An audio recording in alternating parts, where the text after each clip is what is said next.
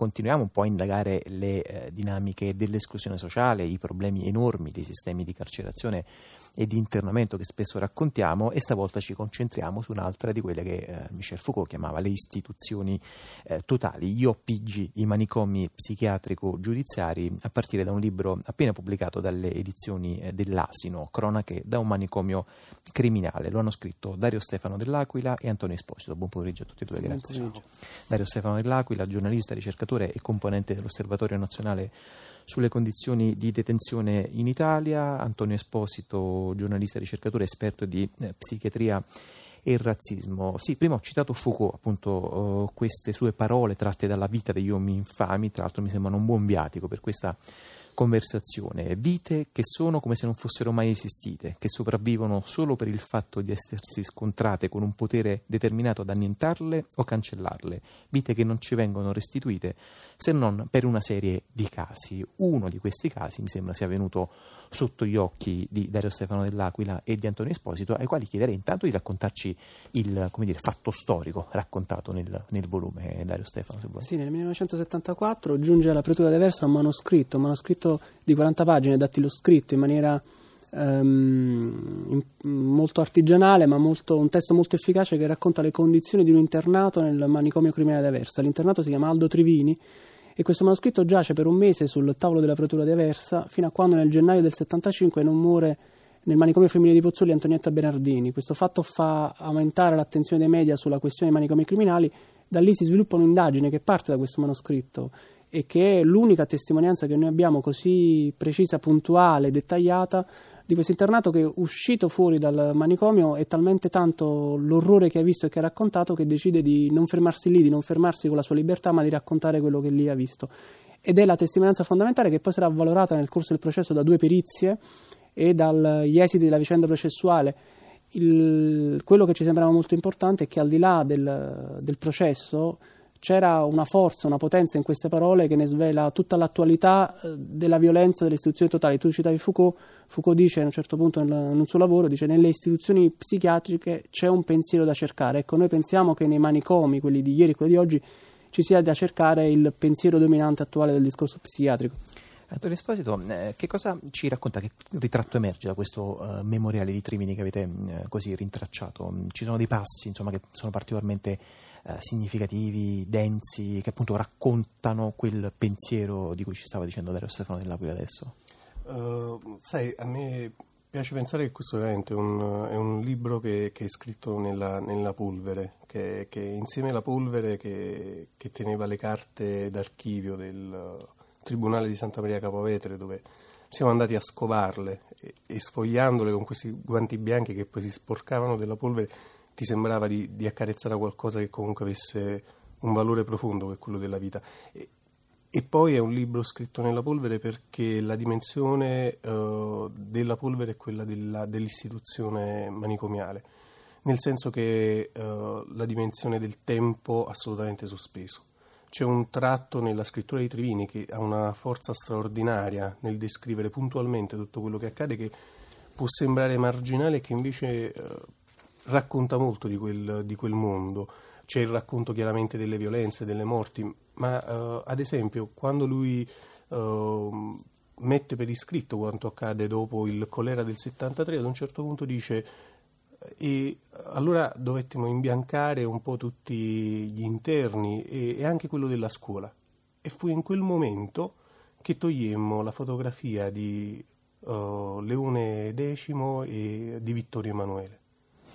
C'è, da, da, sospensione assoluta del tempo. C'è una sospensione assoluta del tempo e non entra, l'esterno non riesce ad entrare in quelle istituzioni. Non entra l'esterno e quelle istituzioni non riescono ad uscire fuori. Dario Stefano dell'Aquila, a proposito di quelle istituzioni e a proposito appunto, diciamo, adesso questo è un documento diciamo, importante, rilevante, ma che probabilmente ha senso usare per gettare una luce su quello che sta succedendo oggi, tuttora, perché poi lo ricordo, gli OPG, i manicomi psichiatrico-giudiziari, dovevano chiudere eh, quest'anno praticamente, poi la proroga, c'è stata una proroga a marzo 2014, a quanto pare si preannuncia un ulteriore slittamento. Intanto qual è appunto lo stato di eh, avanzamento della chiusura? Sì, la chiusura è stata mh, spostata al marzo del 2014, molto probabilmente non si tratterà di chiusura ma comunque di una mh, spacchettamento degli OPG in piccole strutture eh, detentive. E quindi non si tratta di una chiusura né di un superamento, ma di uno spostamento del problema. Tu hai detto bene, noi cer- abbiamo cercato di fare la storia del presente, non ci interessava unicamente recuperare un fatto storico, ma dimostrare l'attualità di questo fatto storico perché il tema che affrontiamo è un tema del presente, le istituzioni totali non sono determinate dagli uomini ma determinano le persone, quindi c'è in loro una logica di violenza che ne determina la nascita e ne determina il loro sviluppo. Se, pre- si prende il rapporto del Comitato europeo per la prevenzione della tortura che ad aversi è tornato dopo 40 anni in quello stesso manicomio o il rapporto della Commissione senatoriale Marino e li confrontiamo con il manoscritto di Trevini, noi troviamo lo stesso elenco di denunce, di violenze, di letti di contenzione, di psicofarmaci utilizzati per contenere. Antonio Esposito, ehm, qual è la eh, diciamo, questione? C'è appunto un tema che è sempre molto dibattuto e, e, le reazioni, poi adesso faccio un po' l'avvocato del diavolo, no? uno dice sì vabbè chiudiamo i manicomi psichiatrico-giudiziari e poi questa gente dove la mettiamo? Che cosa si risponde in questi casi?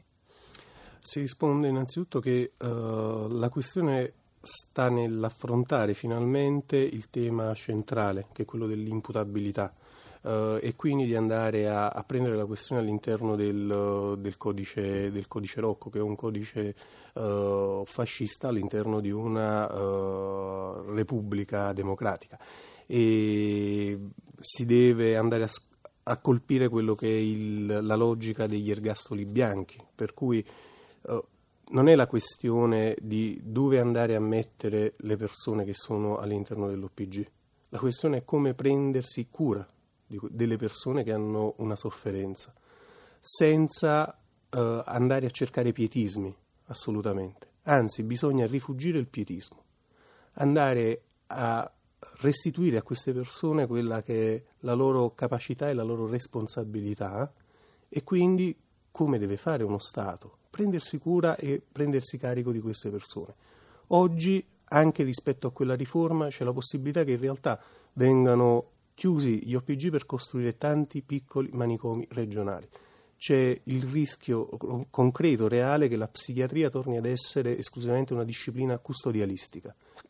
Allora probabilmente tutto questo serve a difendere la società piuttosto che per riprendere insomma no? A, eh, sempre... torna a fuoco naturalmente senta Stefano dell'Aquila incredibilmente non abbiamo fatto ancora il nome di Franco Basaglia sì, Franco Basagna definì i manicomi criminali una, la fossa dei serpenti.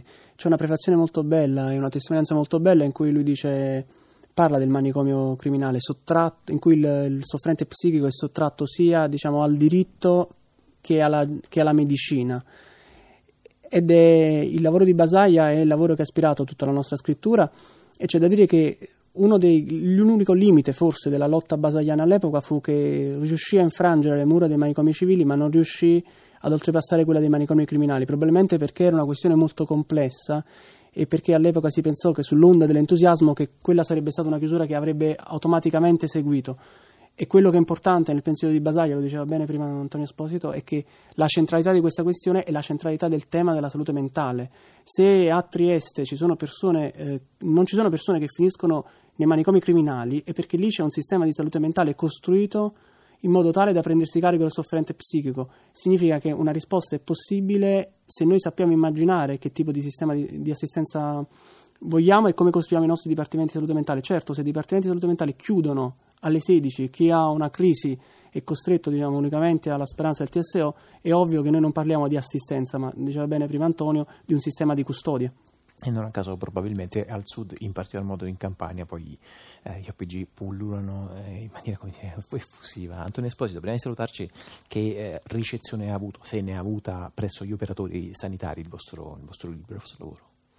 Uh, la cosa che, che forse colpisce, colpisce, di più è che mh, mantiene una forte attualità. Io avevo una grande resistenza inizialmente quando Dario me l'aveva proposto, insomma una storia del 74 riproposta oggi, e invece in quelle parole c'è una eh, straordinaria, fortissima attualità, anche perché... Eh, qui in radio magari riusciamo solo a immaginarle, però insieme al libro c'è uno straordinario documento video che lo stesso Aldo Trivini con una vecchia Super 8 gira all'interno del manicomio con un video clandestino che riproduce uh, alcune delle immagini E queste parole quindi anche per gli operatori chiaramente restituiscono un senso rispetto a quanto vedono e a quanto, e a quanto vivono.